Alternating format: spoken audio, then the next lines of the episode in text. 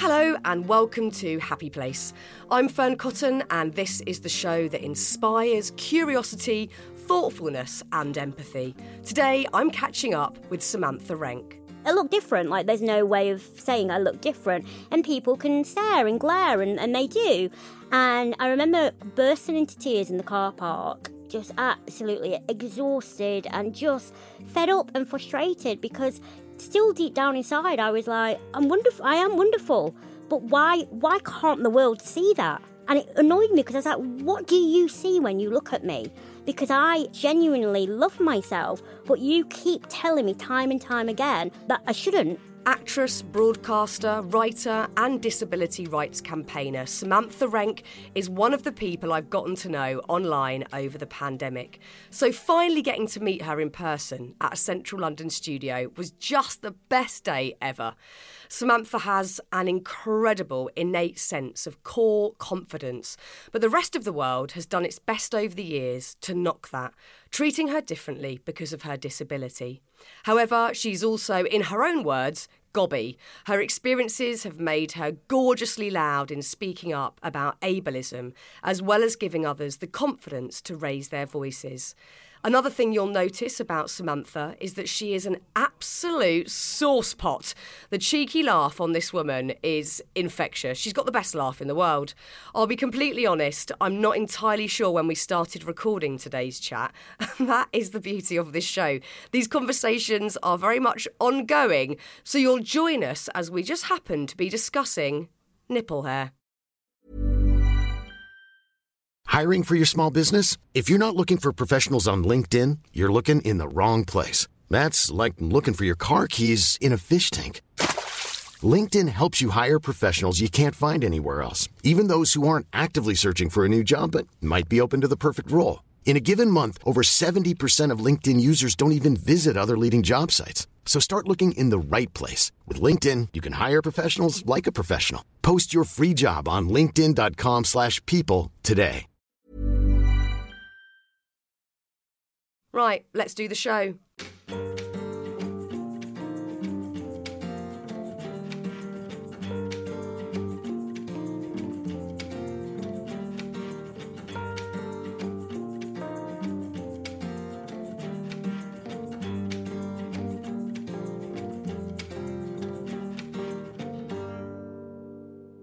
don't know how I feel about that. What, that screen? Yeah, it's a bit weird. Well, every- it's like Big Brother, they're all just watching us. It's a little bit, but it's a little. Hiya! I want to do something really inappropriate, like get my nipple out or something. Let's do see you when, want to see nipple, people? Let's see where the podcast goes. Let's see where it takes us, babes. Right, are you good to go? Not that anything changes when I start. We just no, carry on chatting really. about Let's- nipples. Let's, go for it. Let's talk about nipples. I haven't plucked my hair, so yeah, it'll be it'll be like it'll be like a gorilla. I get a hair that comes out of this mole that I have to. It's like a proper witch. Yeah, I but am these a grow witch. about up to here man. Do nipples. Yeah, really bad. I bet it must be really fun to pluck. Yeah. Yeah, but then I sometimes do it in front of my window and I forget where I live is in the city and there's offices, so I'm sat there in, the, in the mirror going like that with my top off. Ah, yeah. Um, Samantha, I, Oh, yeah. I, I can officially say we've started the podcast. We think we'll keep that bit in. I quite like that. Um, talking about nipples and such. This is such a cool day because we've been chatting now for yonks. Yeah. But this is the first time we've met in the flesh. Absolutely. And it's nothing's changed. We just No. we've continued. it's our first date. It's our first date. Yeah. And we've already bonded on on the phone and on Zoom and on text over cats and clothes and life and, and, and nipple hair. and pubic hair the other day. Pubic. Pubic hair. What did I ask you? Wait, no, I know what it is. There's a there's a line in your book. Bloody hell. There's a line in your book where you say your pubes are so straight, Straight. it's like you've GHD'd Yeah, they are. My sister used to like really, really ridicule me about it. She's like, "Why are your pubes so straight? That's not normal." Is it like a sort of straight curtain of It's just, hair? it's just like a, a toupee. and I've got a really podgy vagina as well, so it literally looks like it's a separate person. Oh. You know, like a twin, like a par- is it parasitic twin or something? I know. No wonder I'm single. Can't I know. bear it. I know. Mine, are- I mean, I'm getting stuck in. You've shared, I'm sharing. Mine have got a wave to Yeah, them. you told me the wavy, which Yeah. which I thought you were just being sympathetic to me, like not to make me feel more like a loser. No, they're not full on curly. Okay. They- There's a gentle wave. Oh, gentle wave. A crimp. not a crimp. crimp. 80s pubes. Oh my god, bring bring back crimping. I crimped my hair the other day. Did you? it looks wicked. I love crimping. I love Yeah. crimping. It I- makes your hair fall out, but it's amazing. Yeah, but you can just do it if you do like French braids. Like if it's damp hair, and Yeah, leave yeah, it yeah. in, then you get the same, the same bouffant. I love that. Yeah. Oh, we've covered so much already, and we're literally seconds in. We But done? Can I go? no, no. We've got so much to talk about because I set you a task that Mm-hmm. you not only said yes to, but executed so beautifully, and that is to write a book. I said, please would you write a book for Happy Place Books? And I've got it in my hands right now. You're the best thing since sliced bread.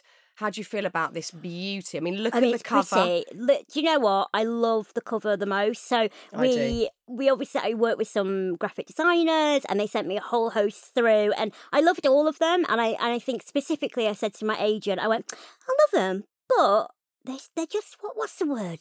And I went. They're missing a bit of spunk. Yeah. And I was just like, I can't believe I used the word spunk in an email to all the like the publicist and my agent. I went, but do you know what I mean? It needs a bit of Samantha spunk. Yeah, it does though. Yeah, and and I think that's what the whole book has, Yeah. and the cover absolutely has. And random bit of fun fact for you if you get the book, which obviously you you will. um, the picture at the back, I'm wearing some leopard print trousers, and they are a spitting image of the leopard print on the front cover. And I love how the universe works because I had these trousers for years. I had them altered because I've got wonky legs, and I just never worn them. I'm like, mm, love them. mm. and I came that close on at least four or five occasions of just like getting rid of them. Never do. And then I and then when the book cover was finalised, I opened my drawer and they were lying literally on top. And I was like, "You are got to be kidding me!" So yeah, They're the best. That's They such are. a gorgeous Yeah, isn't it? photo. I love Oh. it. I love it. And the book's so brilliant because it's this gorgeous combination of being part memoir but also this manifesto to get Yeah. everybody you're encouraging vocally people to like themselves Mm-hmm. which is a huge problem for most people myself included that we slip into self-loathing we have a nasty voice going Mm. on in our heads constantly telling us we should have done this better you know that wasn't great this person doesn't like me whatever it might be and you've managed to over the years eradicate a lot of a lot of that. it. Oh yeah, I'm not uh, by by no means like I still have my absolute moments of proper. You're very honest your, about that in the book. Your, you know, and I, and one of the chapters in there, it kind of feels like I've just kind of, you know, said all this positivity, and then this one chapter sounds like a contradiction. But I wanted to be very honest. Like I am not perfect, nor would I want to be. I think, and that's fine. And I think when we look for people for guidance and we ask people you know like how have they how have they overcome things or how are they successful we expect them to be perfect and we expect them to have all the answers and we expect them to say well i don't have a bad day and you know this is what i'm going to tell you and if you just follow these steps then you know you'll be you know perfect and Yeah. happy and you know i say i don't wake up i'm not a disney princess i don't wake up with like birds tweeping and singing la la la which i mean that would be kind of cool but you know normally i wake up with a sphynx cat on my head and i'm you know normally teabagging them do you know what i mean like bruno literally teabags me which i talk about in my book So i've got sphynx cats by the way just just Oh, they're so gorgeous. I mean, you need to just go to Samantha's Instagram because there's many pictures and montages of these gorgeous, gorgeous creatures. Yeah. You put, put them on your stories. They're so beautiful. And you've got Yes. two, Bruno and Lola. Bruno and Lola, who are more famous than me. They went really to an are. event the other night and I was going, you know, I've got two cats. And someone went, yeah, Bruno and Lola. and I was like, oh, okay. but we love cats are the best. This is one of our bonding They- we subjects. bonded over our pussies. We really did. We're back to pussies. What am I like? I'm not honestly. I'm like, I need to like rein it in, right? Be good. No, don't. No, Be you don't, don't good. rein it in. Be good. No, don't, rein, it in. We all need more fun and laughter and levity and talking about vaginas and all that jazz. That's, it's it's it- hugely important. Obviously, you, you talk through all different areas of Mm-hmm. your life, but for the people listening now who think, I want to like myself more, I want to have more self compassion, what is the starting point? What was the change for you in thinking, I know that this is going to help me so Mm-hmm. massively if I love and accept myself, knowing that I can cope with any situation because I've got my own back. It's so important, and Yeah. not many of us do it.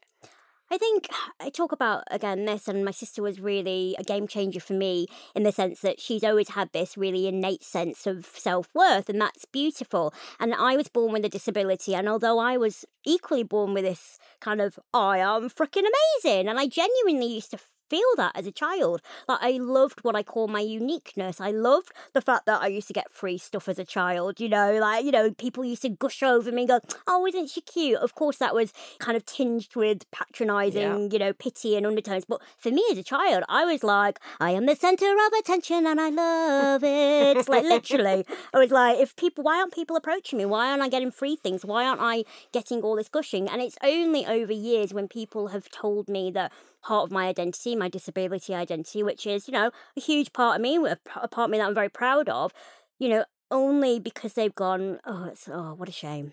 Oh, what a shame she's disabled and oh she won't do that and oh look at look, look you know well look at your scars or oh look at that and it's only because they have made me feel over the years that I should feel ashamed that innate sense of self-worth slowly chipped away and i think that's that's fine because you know again i'm a human being and you what do they say? You know if you label someone a certain way that often turns into a self-fulfilling prophecy. You know if you you know what is it microaggressions are described like dying by a thousand paper cuts mm. you know? So absolutely like anyone as a youngster as a teenager i went through my very dark moments. But what i've learned over the years is switching up how you view a situation and I talk about one incident where, as a teenager, I was probably about 16, 17. I think it's a hard time for anyone. But I would say that I definitely had depression. Definitely, you know, was in a not a great place at all. There was a lot of things going on in my life, um, not just linked to my disability, you know, home life and, and so You'd lost forth. your dad by this point yeah, as well. Yeah, you know, I was, um, and my, my mum was struggling and there was a lot going on. Yeah. And my mum and my sister dragged me to IKEA and I was like, oh, just don't want to go. You know what it's like. And I just felt like everyone was staring at me. Now, I'm a wheelchair user. I'm three foot something tall. I've got curved bones. I do look di- like I look different. Like there's no way of saying I look different. And people can stare and glare, and, and they do. And I remember bursting into tears in the car park, just absolutely exhausted and just fed up and frustrated because still deep down inside, I was like, I'm wonderful. I am wonderful. But why, why can't the world see that? And it annoyed me because I was like, what do you see when you look at me? Because I, I genuinely love myself, but you keep telling me time and time again that I shouldn't. And I remember just being in absolute bits, sobbing in the car park. And although I was in this deep depression, one thing that always gave me comfort and something I always enjoyed was fashion and makeup and, you know, kind of looking, looking, you know, fabulous all the time. And that never wavered. And I remember, I don't, I can't remember what I was wearing, but I definitely remember I was wearing, I had bright red lips. And my sister, who, God bless her, and she doesn't mind me saying this, she's got the worst dress sense ever. like, honest to God, like, it, like I just be like, really? And she knelt down next to me. She went, "Has it ever occurred to you that when people are looking at you, they are looking because you look fucking amazing, you know?" And that took me aback. First of all, because my sister was giving me a compliment, and we absolutely didn't really get on when we were younger. And it, I just thought, well, yeah, I do. Like, I do look amazing, and maybe they do, and it's so funny. I was on another podcast last night. I know, controversial. I will allow it. Controversial, only for you. but with um another disabled person, and I, we had a similar conversation, and she was like, that is so true. I had someone on a train staring, staring, staring at me. And then as they got up to leave, they went, I'm really sorry to disturb you, but where did you get your shoes from? I love them. And I, whatever situation I am now in, I kind of put myself in that frame of mind. Look, if 10 people stare at me on the street, probably 9 out of 10 of them are ignorant and they are kind of being nasty or they're being rude or they're being ableist or they're being uneducated about disability. But I like to think in my mind that if that one person is actually like, oh my God, I love your handbag, you know? And I, st- I like to think of that in everything I do. And I think that is one of the reasons I wanted to work in television because when I got one of my big breaks, so to speak, in a you know chocolate commercial, people would come up to me and be like, "Can I have a selfie? Oh my god, you're that girl from from that." And it wasn't about I don't see your disability because that's a whole different subject. It was more about connecting as a human because they were excited that they saw someone from the telly, irrespective of who yeah. they are. And so I again, you know, in every situation, I just I, I take a step back and I go, okay, don't go down that self loathing, you know, that negative bias route that we all are inherently driven to do Yeah. because that's what we do. You know, we get a million nice messages and then It's you the get one one, troll one. Yeah. and you sit there mm. at night going, oh my God, oh my God, oh Shit, oh my yeah. God. Yeah. And I look at it rationally, or as rationally as I can in that moment. And, you know, if people are staring at me, I normally stare at them back and smile. And that weirds them out as well. They're like, oh my God, what do I do now? And I'm like, you can smile back. Um, and I think the fact that I'm a northerner and I like to chat to anyone helps. And, and that's worked for me. It doesn't always mean that I don't have bad days. And believe me, when I'm on my period, geez, like, you know, Yeah. right, look at me the wrong way and I will run you over with my wheelchair. I thought about getting like cattle prods on my wheelchair, my power chair. And then I thought, could that constitute GBH? Is that intent? Is that intent or what? I don't know. I think it is because you've you've intended Pre- to, pre- hurt, to hurt premeditated. premeditated. You've you've put those things on. what if I wasn't for- aware they were on there? I just, just they just appeared. That could be a loophole. Hmm. That could be a loophole. the fact that I've mentioned it now on your podcast. yeah, might underwrite that one. But this is the thing because uh, you know it's a very different situation when you've got Mm. certain people with ignorant attitudes, like you've just talked about, microaggressions, Yeah. ableism, patronizing language. yeah. You have to be extra strong to then challenge that because we've all got that propensity to self-loathe and to you know talk badly to ourselves in our heads but Mm. when you've got other people not understanding who you are as a Mm-hmm. person and having a level of ignorance or a lack of understanding that's exhausting for a Yeah. start that's an is exhausting exhausting. situation and you you cover a lot of that in the book which again is a whole other layer of the book is you know you're not sort of educating people and listen up this is what you need to know but you're you're teaching people about your life and Yeah. and what it means to be a disabled woman and and what that means when dealing with other people's ignorance and ableism that's that's a whole other layer of Mm-hmm. Yeah. strength i think to to bolster your own self-worth I used to say so before I moved to London ten years ago. Um, I went to university and then I became a teacher, and I was like, that just isn't that wasn't right for me. But I, I had quite a basic existence in the sense of I was not involved in any of the activism. I wasn't about trying to change the world. I wasn't about educating. I was just kind of me, authentically me. And I suppose as a bypart, people learnt from me without me, as you said, being vocal about it or being online or being that educator. And, you know, I faced uh, in a disabling world, I faced all these barriers every day.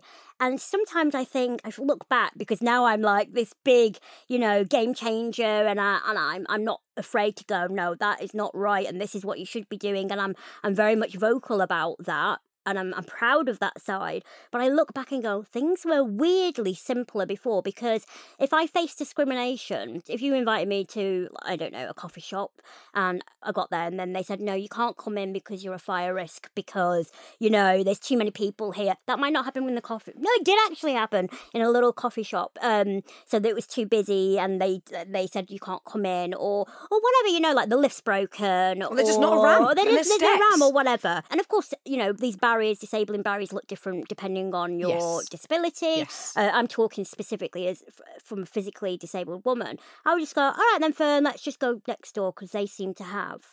Whereas now, I'm like, get the manager. yeah Why? And I'm taking pictures and I'm uploading them onto Twitter and I'm tagging people in and I'm, you know, going, let's let's get this going.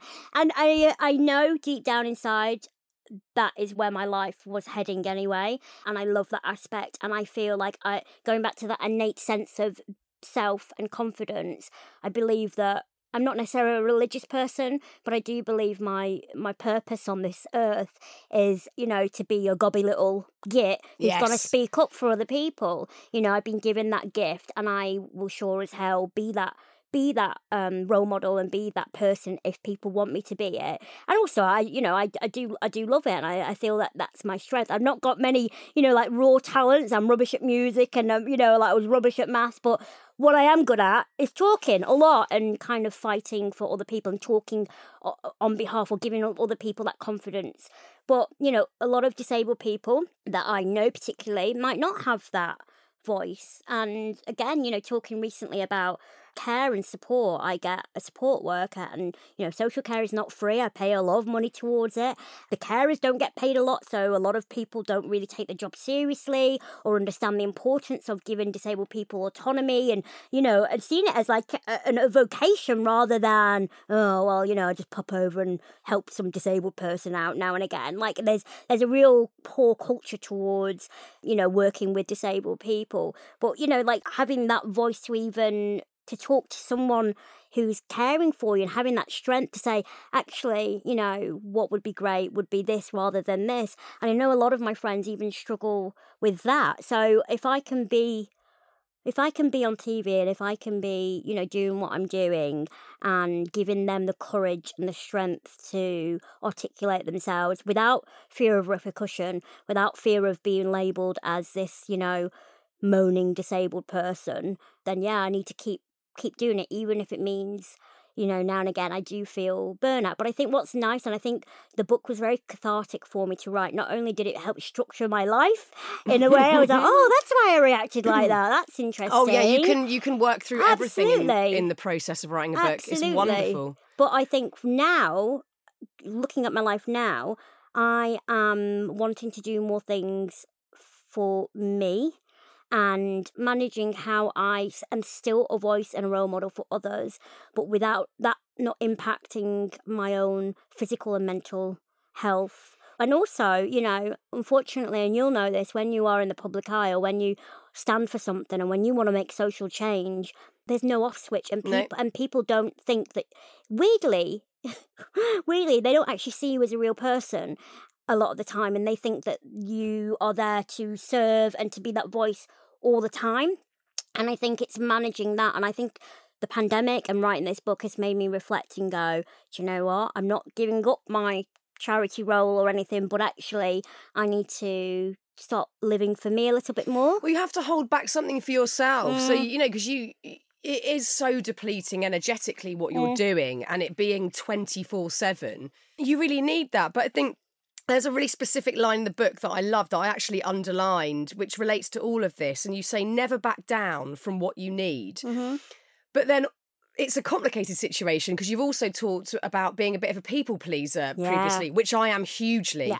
And it brings me so much panic to think I have to ask for something to be different or yeah. ask for change or ask for something. Mm. But that's something that you've really had to get over yeah. and deal with and go, look, this is what yeah. I need. Let, us just get it sorted. And I'm finding my voice now, particularly working with broadcasts, because there's a lot of work that needs to be done to ensure that, you know, disabled people. So, you know, that's one in five people. That's a big proportion of the population, you know, and disability doesn't just look like me, i.e., physically disabled. And that needs to be represented on screen, behind screen, and that needs to be at senior, you know, levels yeah. of, of work. So I work with a lot of broadcasters as a consultant to try and, you know, ensure that. But even me as a presenter, I've become more vocal in my needs.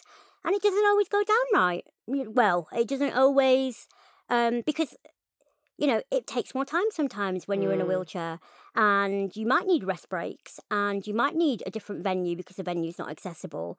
So it's been brave and it's saying this is what I deserve. Yeah. And this is actually not even what I deserve. This is what it says in the law. Yeah. That you need to provide me. Yes. I think we forget that. It's like, oh, it's not. It's the moral thing to do, and it's great to help disabled people. It's like, oh, hello, no. little thing called the Equality Act here yes. that you you are completely ignoring. But you know, the reality is, and I'm being brutally honest, it doesn't always go down well. Yeah, this is what didn't Brené Brown say something? I totally get it wrong, but when you speak your truth, which is what we should all be mm-hmm. doing, you're going to piss people off. Absolutely. It's just how it is. There's no getting around yeah. that. I um so when I deliver like my training, I always say, particularly to senior members of staff, because they tend to be more of the harder people to sway, mm-hmm. shall we say?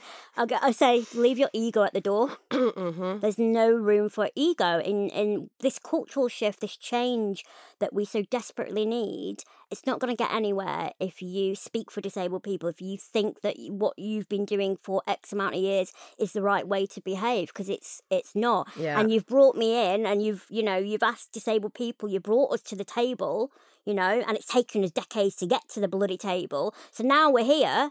You shut up, leave your ego at the door, and listen to us. Yeah. you know that because that's that's the only way it's going to work. We have um, a mantra in um, in the disability community that came out from the civil rights movements, and it's you know it's nothing about us without us and it's like you know disabled people need to be at the heart of everything you know um, and that's where we go wrong the amount of accessible bathrooms i go into and i look around and go well clearly no one disabled designed, Designed this. it, no. so yeah it sometimes feels like you take 10 steps forward and then 10 steps back but what keeps me going is when i talk to my deaf disabled and neurodivergent friends and they say that you know I'm not taking full credit, but other people who are influencers like myself with disabilities, you know, that they've made a positive impact in one area of their life. And that, you know, and I'll get lovely messages. I'm sure you do as well. You know, you can be, be having a really crappy day, Yeah. you know, and then you'll get this one message on social media. Yeah. And it'll be from a parent, it'll be from a disabled person or what. And you go, well, thank you for writing about that. Yeah. Or thank you for this. And I That's think, so meaningful. it You've had that absolutely is. true connection. And I Yeah. think even if you are having a shit day, you can go, like, every bit of this is worth it for that, that sort of payback. Here's a cool fact a crocodile can't stick out its tongue. Another cool fact you can get short term health insurance for a month or just under a year in some states. United Healthcare short term insurance plans are designed for people who are between jobs, coming off their parents' plan, or turning a side hustle into a full time gig. Underwritten by Golden Rule Insurance Company, they offer flexible, budget friendly coverage with access to a nationwide network of doctors and hospitals. Get more cool facts about United Healthcare short term plans at uh1.com.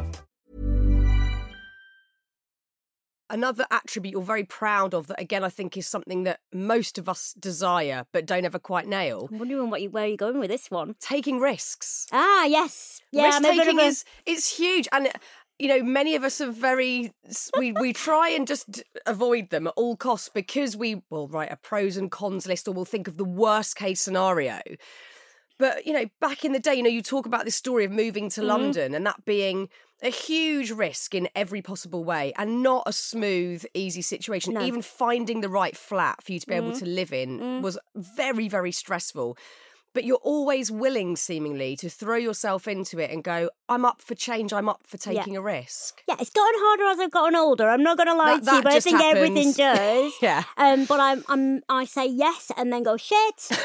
it was a bit like when you went, Sam, do you want to write a book? And I went, can't say no to Fearne Cotton.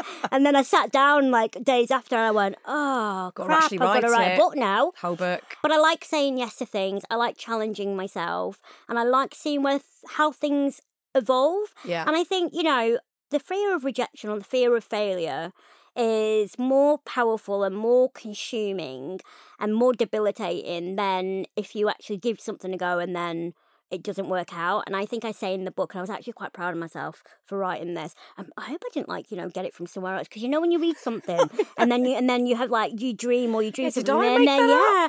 Anyway, I'm just gonna, totally gonna say Yeah. I came up with it. You know, the grass isn't always greener, but it doesn't mean you can't make it grow. And I think when people look at me, they find my life potentially fascinating. You know, this inspirational, and you know they see the determination, and they see that you know I'm a go-getter, I'm a risk taker, etc. And I think what I've highlighted in the book is, yeah, I'm definitely all of those things, but it doesn't mean that when I've said yes and I've you know believed in myself, things go hunky dory. No. believe me, some of the things that I'm most proud of, as in moving to London, like literally quitting my job, didn't have a job to come to, to with London. I'd literally you were a teacher at this point yeah, right I was working in a school. Um, I'd only started living independently, probably two years. I'd only started like making a cup of tea for myself independently for maybe two years before I then packed up my job and moved 200 miles away from my family, you know, and friends and lived on my own in London. And it was that moment where I was like, wow, can't believe you've done that. And that was that, you know, on reflection, going, can't believe you did that, Samantha. That's just like mind blowing. But the years that followed were actually some of the most heart wrenchingly hard, mind bendingly difficult and exhausting. The years that I doubted myself probably the most.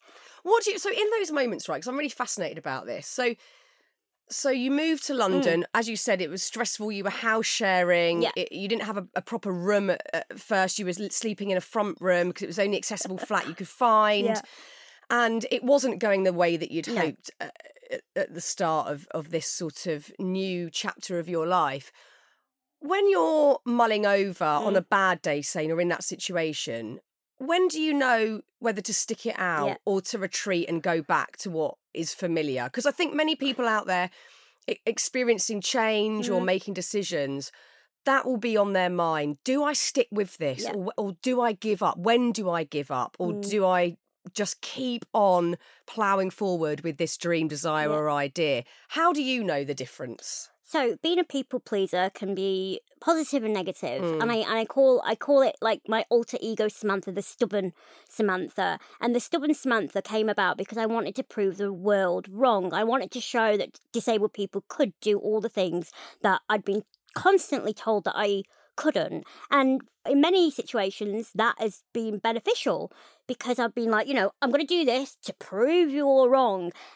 But London was different because yes, there was an element of that because you know I, I told my mum and I said you need to sit down. I've got some news, and she thought she went, don't tell me you're pregnant. I went no, but I'm moving to London. you know, like so. For me, London was the first thing in my life that was for me. Yes, there was an element of okay, I'm going to do it because I you you will think I will not be able to do it. But London was my baby, was my project, was something that I had dreamt about over and years and years and over and over. And I wanted that life change. And I think that is, again, being very reflective and doing that switch around of, of, of, of how you think. You know, you sit back and you go, what am I doing this? In, in your darkest moments when things aren't going right, when you're living on beans on toast, when, you know, you're living with really crappy flatmates or, or whatever, you know what I mean? Or your cat your cat is eating something, you've got to take him to the vet and Yeah. you, you've not got the money because, you know, and you think, is it all worth it? And I think you need to sit down there and actually be very honest to yourself and go, who am I doing this for? What whose dream is this? Is this because my my parents want this, this for me? Is it because my religion dictates this? Is it because as a woman I feel like I need to I need to outperform my, Yeah. you know, X, Y, and Z. And I think that is what kept me in London as long as it did because I knew I was doing it for me and my future and my future happiness. Yeah. And that made everything worth it. Mm. I mean, And at the time, I didn't think so. No, I'm sure, but, uh, necessarily, but, but, thank God you pushed through because Yeah. your life became utterly extraordinary throughout this process. I mean, it was like Oh, well, thank you. it is. I mean, some of the stories. I mean, but you had all of these crazy. You know, some serendipitous moments Mm. happen, but you've ended up, you've had such a roller coaster of a career. With you know, you've been in Boy George's music video. We've worked with Paloma Faith, the Malteser advert that we've all seen And Uncle in. Eamonn as well. Uncle, A- Oh, working with. Uncle Eamonn Holmes, who you we both absolutely adore, and starring in a film, winning a, a- an acting award. Like all of these brilliant things happened. So thank God you Yeah. stuck it out. But I mean, in those moments of doubt, because I know that they're threaded through Mm. all of these great moments, and you actually say at times when you were having peak success, that's when you doubted yourself Mm. Yeah. the most. What helped you not let that doubt become completely debilitating? I th- I think I I've always wanted to be successful, and when I say successful, that looks different for everyone else. So so when I talk about my success, I mean you know living independently, as independent as someone can be. I don't think I live independently because I have outside support and I have an adapted flat. So you know, so that's I think even independence is a bit of a loose term anyway. But I think I always knew where I was going to be and I needed to hold on to that. And I think also being that voice for other people, and, and particularly because I was working for charities as well, and being around, being around young disabled people and seeing myself in them, and also, uh, you know, knowing one day that I wanted to become a mother, and challenging myself and pushing through a lot of those hard times, you know, was kind of proving to myself, even getting a cat. I got a cat because I wanted to prove that I could look after another being because, you know, I want to be a mother, but no one's ever asked me if I want to be a mother because they just assume I can't do it.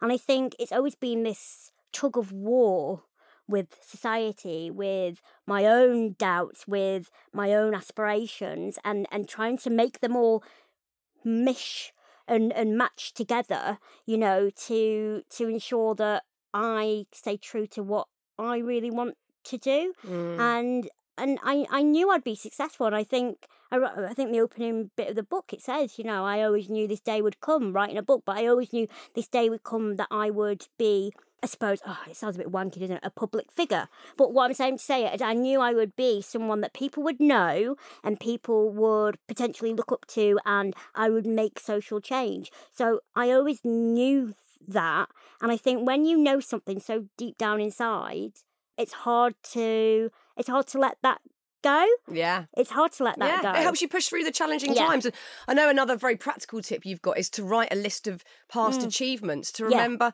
Look all this great shit I have done Mm. already. Like that's such a good practical tip, and I've never done that. But Yeah. I think it's in those moments which we all have of imposter syndrome, Mm. doubt, whatever it might be, to look back, and it hasn't got to be work accolades, but No. looking back to all the brilliant Anything. achievements you've had throughout your life, friendships you've made, Mm. you know, risks that you've taken, whatever it is, that's such a good personal reminder that we're capable of much more than we think we are. And I only think it's, you know, that's something that you can do yourself, but I think it's just looking out for signs signs that you have got this. So I I in my darkest times in London, you know, at times where I desperately wanted to give up, times where I was probably drinking a little bit too much and going out a little bit too much. Yeah, we much. think we've been in the you same club at the same time previously. po- Possibly. Back in we the can't day. remember. um, you know, and I don't know whether it's my dad, I don't know whether it's divine intervention or whatever. I've always been at my lowest, and then all of a sudden, so I'll give you an example. I remember I did a magazine article, and it just never seemed to come out. And I was, I would say, this my, one of my lowest, really low, low points. Um, wouldn't get out of bed, and then all of a sudden, my phone started pinging, going crazy. I, I, I eventually got up to look at the phone, and everyone was like, "Oh, you're in this magazine! It's amazing!" And it was like nearly two years later, or something ridiculous like that. And that just was like, "Right, Sam, get your shit together." And I and I allow myself, and I and again when I speak to my disabled friends, because being disabled can be difficult. It's not inherently a bad thing. Our lives aren't tragedies, but having to constantly think and battle attitudinal barriers, physical barriers, you know, constantly, as you said earlier, it can be draining. Having Yeah. to constantly say, these are my needs and not feeling like a burden, it can be really, really over overwhelming. But, you know, for me, I allow myself, I give myself my violin days, as I call them. So they can be absolute. I turn into a brat. I like throw my toys out of the pram. I'm I'm a really vile individual to be around for a couple of days. Like I hate the world. I hate everyone. If you you know like if you talk to me, I will just like rip your throat out. I'm just oh, you don't know what it's like to be me, and I just go for it. And like you'll you'll probably tell when I have these because my tweets get really like aggressive. Yeah, you're into you know, it. Yeah, look at Twitter's a good place for that sort yeah, of anger. absolutely. Um, and then I go right. I'm fine. Two days, right, Samantha. That's so healthy. That, I don't Done. think we allow, but you know, I don't think we give ourselves the space to just be a bit of a dick, Dick. every now and again. we sort of beat ourselves up. Oh, I should be some sort of saintly character who's moving through life so peacefully and making sure everyone else is okay. It's like. No, we. There are days where we feel like shit, Yeah. and it's okay. I think giving yourself two days that's a good amount I mean, I mean, that was me. That was me being like. Sometimes it can be a bit longer, but I think it's It's fine. about. But I think it's about checking in and being within your thoughts and going, okay, okay, right, okay. Like you've you've done that bit now. Now where you're getting to is not healthy and it's not being proactive. So don't get stuck in it. No, no, and I think that's where people go perhaps wrong because they they're like, well, this is really bad because I I can snap myself out of it even though my situation hasn't changed. Yes, it's a And it- mindset. It's a mindset, isn't it? And it's about being mindful of, of your thoughts and your feelings and your emotions and allowed to to to express those emotions. And I think particularly when you're a woman, you know, you can't show emotion, you can't show you're crying because you're weak or this, that, and the other. And then you add, the, you know, the disability onto that as well. But it's it's about going, okay, right, things still aren't how they need to be, but I now need to take charge. I now need to be proactive and pragmatic. And what I normally find is if I allow myself those two, three days a week of really kind of, I mean, it doesn't normally last a week because I think that's danger zone. yeah. But you know, I when I do that, what I find is I come back with a vengeance because I've rested, I've allowed my emotions to come out, and then that sassy firecracker I'll show you. Samantha comes out, and I've got, I've got, all right, I start writing lists, and I get glitter pens out, and I'm like, right, and I'm on the phone, and I'm multitasking, and I'm, I'm bossing people around, going, we're gonna do this, we're gonna do that, I'm gonna, you know, and I'm firing emails off, and I think I can only do that because I've allowed myself to be a human and I've allowed myself to say that sometimes things are hard and things are shitty and things are unfair. Yeah. You know, I want my little violin out because Yeah. life is hard Yeah. and no one, particularly when you, you know, the hardest thing, can I be honest, when I, being a child with a disability is a whole different ball game from being a disabled adult. Particularly if you're born with a disability, as I said earlier, you get cooed over, you get special treat. I call it special treatment in the sense of, you know, people people warm to you more and you know you you do get you know these kind of lovely free gestures and and people are much kinder to you and you, and we see it and we see it in the shape of like inspiration porn you know disabled people get objectified and and and, and that is that is glorified as a child. And then all of a sudden and this happened to me as soon as i turned 18 so I used to get hydrotherapy. So hydrotherapy is like physiotherapy being in a pool, a heated pool. I used to get that once a week, and that was for me someone with brittle bones who is a full time wheelchair user. So I don't stretch out. I'm proper chair shaped. Like if you pick me up, I'll be like chair shaped, you know. um, and um, which makes interesting in the bedroom. I'll tell you that. That's different. Um, but I used to get this, and I used to love it, and it was beneficial for me like health wise, literally, as soon as I turned 18, they took it away. And this happens a lot. Provisions that were once there, you know, as a child get taken away because you are now deemed an adult. I've been told, get a loan out if you want a new wheelchair. Wow. You know, the wheelchair I'm sat in at the moment was four and a half grand. I paid that for that myself. My power wheelchair at home was nine and a half thousand pounds. Luckily, the Brittle Bone Society fundraised for that wow. you know but you most of the time you get all that provisions as a as a child and i Mm. think this is a, it's a sobering reality i think going to adulthood anyway for anyone irrespective of who you are is challenging because all of a sudden depending on you know how your par- how supportive your parents are or Mhm. whether you go to uni or you don't like it can be a shock in the Huge area. But when you've got, you know, the added bonus of a disability, all of a sudden, those people who were like, oh, be kind to her because she's a disabled kid, are now telling you to kill yourself online as a troll because you're a drain on society and you're a burden now. Get a job, do this. Why aren't you a Paralympian? And I worry that even I find that difficult sometimes because I'm like, hang on, like, hang on a minute. You have put me on a pedestal as a, as a child. I didn't ask to be put up there. And now I'm an adult and you see me as a drain and a burden or incapable or, you know, something to to kind of fear or XYZ and, you know, you you won't give me the same job opportunities. We don't even have marriage equality as a disabled person. You know, none of this gets told to us when we're children. And but all of a sudden you you're supposed to just like go, there you go, off into Yeah. the off into the world. I mean, if it's again one, and we've tried to talk about and focus on so many of these huge, Mm. overwhelming systemic problems on this podcast. And, you know, most of the time, I'm lucky enough to talk to brilliant people like yourself who are who are out there on the front line dealing with this daily and talking about it and putting all your energy into activism to create this change and i i can't imagine the frustration when things aren't progressing when things aren't moving forward in the direction they should and again it's always hard to talk about mental health and and the problems the emotional problems that these sorts of barriers are creating Mhm. you can't talk about that without bringing in politics Yeah. and you know when you're talking about systemic issues it's like it, we have to go to the top top top Yeah. and clearly not enough is being No. done still and No. it's, it's as you said attitudinal as well but that still filters down from the so top I get often asked like, "Well, things are changing, right?" No, it's not even a question. Like people, people tell me Mm. things are changing, right? And it's this kind of performative allyship, isn't it? So, so people want to be patted on the back because they think that that they are making a positive change. You know, I often get told like, "And we've got a ramp, like it's you know we should be grateful Yeah. and give me a pat on the back because I'm doing something positive."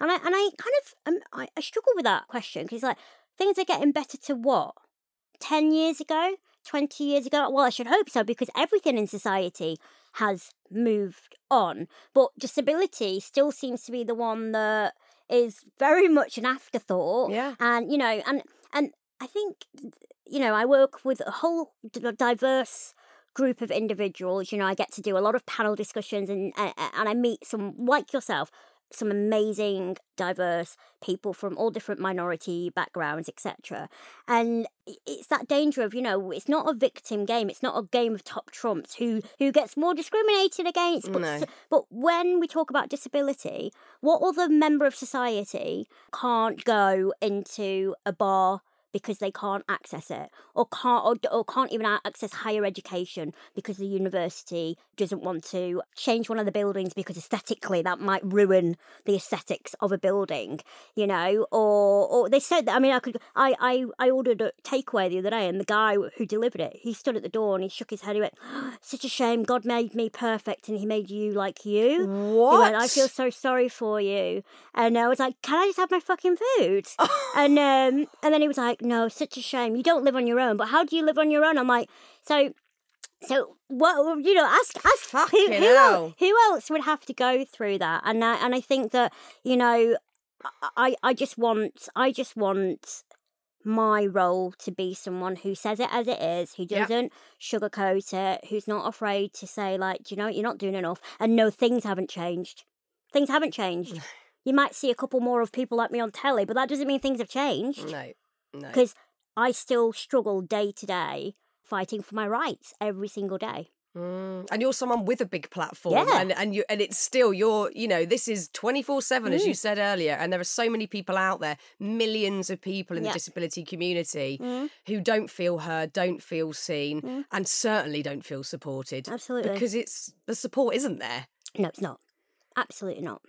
I mean, Sorry, I didn't mean to bring down the tone no, there. but this is important stuff. Like this is important stuff, and we can't shy away from any of it. You know, there's a really important point you made in the book, is that we can't shy away from using the word disabled Mm-hmm. Yeah. or disability. Mm. Like as you say in the book, this isn't a dirty word. No. This isn't a word we should sort of whisper or say under our breath. euphemisms, you no, know? this is a word that it's a neutral word. We Mhm. say it and we and we are comfortable with it Mhm. because the more we have that discomfort or we're not sure if we should say it or we mm. shouldn't, that is just going to keep propelling all of that undercurrent of ableism that is already at a huge huge en masse level. So we've got to we've got to have these conversations and, I, and we and I want to listen Yeah. to you and I want to learn I want to uh, because you know I'm always coming from the point of view in all these chats Yeah. Tell me tell me everything Yeah, I need to know and. I'm going to get it wrong I'm going to fuck up Absolutely. I'm not and I gonna- do too. yeah, we I all say do. the we, wrong we all do. But uh, but but th- but I think there is not that we're going right. This is going to change everything. But No. there's great wealth and value Mm. in us just having decent, honest conversation. Yeah. There is.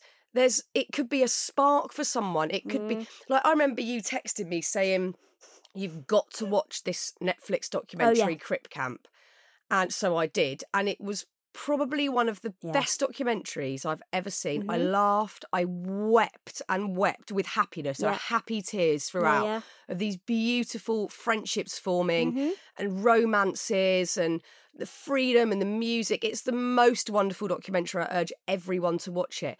But we have to keep talking about these subjects. Listening is the most important thing. Now, I'm not here to rub it on, I'm here to listen. And it could be a great springboard for somebody to learn more Yeah. or to go off and have a think about their own shop or their own whatever it is Yeah. their own business or however however they're working it's you know th- there's value in in this But I, I think that's the theme of my book. So I know we've spoken a lot today about disability, and, and, and I'm grateful because that is something I want people to talk more about. And that is part of me that I love about myself, you know. But I, I think the overarching theme of, you know, you are the best thing since like spread is first of all, you know, tell yourself that daily that you are Tell the best yourself, thing. But also that, you know, disabled people are people. We experience love, we experience loss, we want to be respected, we want to be heard, we want to feel valued, we want to have a good giggle, we want to mess up, you know. And I hope, I hope if I've done my job right, irrespective of who you are who reads the book, you know, I want you to go away and go, yeah, humans are humans. Yeah. and, and it's that simple. Yeah. So so where's the issue? Like why why is it such an issue? Mm. I get a lot of people saying, "Oh well, we still feel very uh, uncomfortable, and I don't want to say the wrong thing to a disabled person." Do you know what? There's no time for ignorance anymore. You know, There- there absolutely isn't because uh, you've got the internet, you've got wonderful people like me who will who will tell you if you're prepared to listen. Your uncomfortability pales into insignificance to my day to day. So do you know what? If you say the wrong thing, if you say to me, you know, I don't know, walk this way, Samantha. I'm not going to be offended. And if I am offended, do you know what? I'll be able to say, do you know what? I actually prefer you say, roll this way. You know? I mean, I wouldn't because I mean, that's a bit random. But, but you know, like, let's just be humans and let's just be honest and go, right, that's that. And, and I, you know, again, if you put your own insecurities about interacting with someone with a disability above that human connection, you could be missing out on, you know, having a new boyfriend, girlfriend, best mate, work colleague. The worst thing you can do is ignore someone with a disability because you th- think You're that you might, yeah, you're scared Yeah. because we pick up on, we pick up on that, Yeah. and we would rather you mess up than completely marginalise us and oppress us and isolate us even more. You're so right. It's it's all about human connection. I think Mm. en masse that gets neglected in and outside of the disability community. That Mm. we're we're scared and we're paranoid and we're scared of how we're coming across and we're scared of what people think about us after we've had an interaction with them, rather than bypassing that to go, oh, I felt like we had a a connection Yeah. there. Like we, I think we're all doing that all the time because Mm. we're we're all, and I guess you know the obvious things. Social media media's probably Yeah. heightened all of that for us that we're so worried what other people think about us all Mm. the time. But we've got to aim for that human connection. Yeah. Like that's the that's where the gold is. Yeah, absolutely, I'm not scary, am I? You're the least scary person I've ever met. I mean, I've just I've loved becoming mates with you. It's been I didn't think during the pandemic I was going to make new friends, but I made so know. many new I friends, and I'm only just now starting to actually meet a lot of people. I've I'm yet to properly meet John O'Lancaster, who's become Oh, another yes, mate over the last couple of years. He was at an event I was at, but I'm going to meet him at the Happy Place Festival this year. Uh, my friend Jambo, who I just met recently, another person I'd been talking to over the last couple of years. It's been a really good time, I think, for that human connection because Mm. we all needed it more than ever, and just sort of like trying to get ourselves out there, even though we're all stuck at home. So I'm I'm so grateful that we've um we've struck up such a friendship. It's wicked. I know, right? You need to come and visit my cats now, then. Oh my god, I've got to come and Bruno, meet like, Bruno honestly, and Lola. yeah. I cannot wait. Honestly. I'm Come gonna- on. got Bruno a buggy. We'll take them out. I've seen a picture of this little buggy. I know. Do they like going out and about? then? Well, um, Lola just looked at me going, I'm not getting in that. But Bruno, Bruno, I go, go on your buggy and he jumps in now. It's Oh, so cute. Bruno. Bruno. I was so up for this. Um, oh, it's been a joy talking to you, and I feel utterly proud that Happy Place get to publish your amazing book. Thank You're the best thing since sliced bread. It's uh, a deeply powerful book for anyone wanting to find that self compassion, that self love, that fun, that sense of levity. I mean, I laugh throughout the book. There's many wild stories that you tell and hilarious things that you get stuck into. So. Go get the book. It's bloody brilliant. And Samantha Renke, thank you so much. Thank you. Well, we need to get a date in the diary immediately. I need to meet those cats. And we probably need to carry on exploring the bizarre growth of other types of body hair too. Why not? Oh, Samantha, thank you so much for that chat. I just loved it. I loved meeting Samantha face to face for the first time. Samantha's book, You Were the Best Thing Since Sliced Bread, is published by us here at Happy Place Books, and it's out on the 21st of July. Go get it. I cannot wait for you to hear next week's episode. There is a lot of laughter, and there's certainly lots of learning too. Make sure you're back here for that one by following Happy Place on your podcast platform of choice. Until then, big thanks again to Samantha, to the producer Anushka Tate at Rethink Audio, and to you. I love you very much. Chat soon.